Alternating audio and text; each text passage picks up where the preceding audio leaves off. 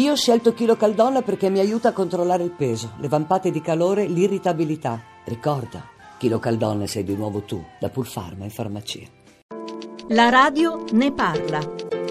Don Rizzolo, questa sera nella chiesa di Sant'Ildefonso a Milano ci sarà una cerimonia, un momento di preghiera per Fabiano Antoniani. La chiesa è vicina a DJ Fabo, al dolore della sua famiglia. Sì, sicuramente, questo è stato manifestato in tanti modi, aggiungo soltanto, ma per diciamo, motivi personali io stesso ho pregato per lui perché mi sembra la cosa più giusta da fare. Ovviamente allo stesso modo la Chiesa prega per tutti quanti, anche coloro che si sono tolti la vita come in questo caso, e anche per i peccatori manifesti in realtà, anche quelli che lo stesso diritto canonico per i quali non prevede che li svolgano i funerali. Dieci anni fa per, per Giorgio Welby fu negato un funerale in chiesa, allora non ci fu questa vicinanza o comunque fu avvertita una lontananza. Sì, però il caso era completamente diverso. Da una parte c'era stata una volontà manifesta a proposito del suicidio da parte di Welby e questo era diventato anche un possibile manifesto a favore dell'eutanasia, che per la Chiesa non è accettabile. Quindi diventava non tanto una messa di esequio, un funerale, ma poteva rischiare di essere una sorta di manifesto a favore dell'eutanasia. Però ugualmente diciamo, la preghiera nei confronti di Welby era comunque possibile al di là del discorso del funerale. Con il senno di poi probabilmente si poteva fare anche una scelta diversa, ma non nel senso di permettere i funerali, ma quella di comunque di pregare per lui. In momenti vari, ecco anche in questi dieci anni il paese si interroga, la politica si interroga su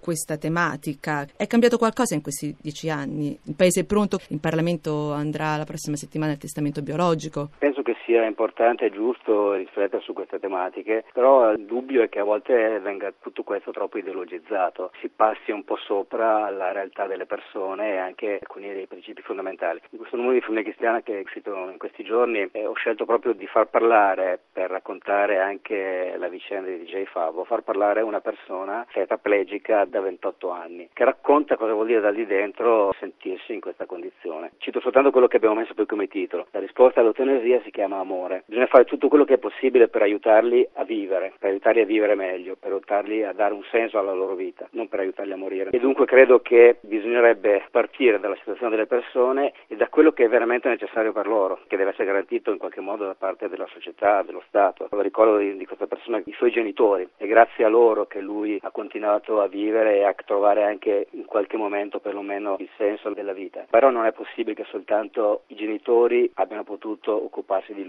che non ci siano degli aiuti. Le persone, dice, che lo Stato doveva mettere a disposizione non ci sono. La specie è che insomma si parli tanto in questo momento di fine vita, di eutanasia e si tagliano contemporaneamente i fondi per la disabilità, cioè quello che invece bisognerebbe secondo me incentivare. E lei parlava di amore, Fabiano Antoniani ha avuto tutto l'amore dei cari vicino, però se, se una persona non ce la fa più. Ma lì c'è un, un, mistero su cui io non mi permetto di entrare. Le persone fanno anche le loro scelte e sono anche magari messe in condizione di scegliere anche eh, fare delle scelte estreme. E su questo il mistero della scelta personale non mi sembra giusto intervenire, però non è nemmeno giusto dare questo come unico mezzo per risolvere il problema.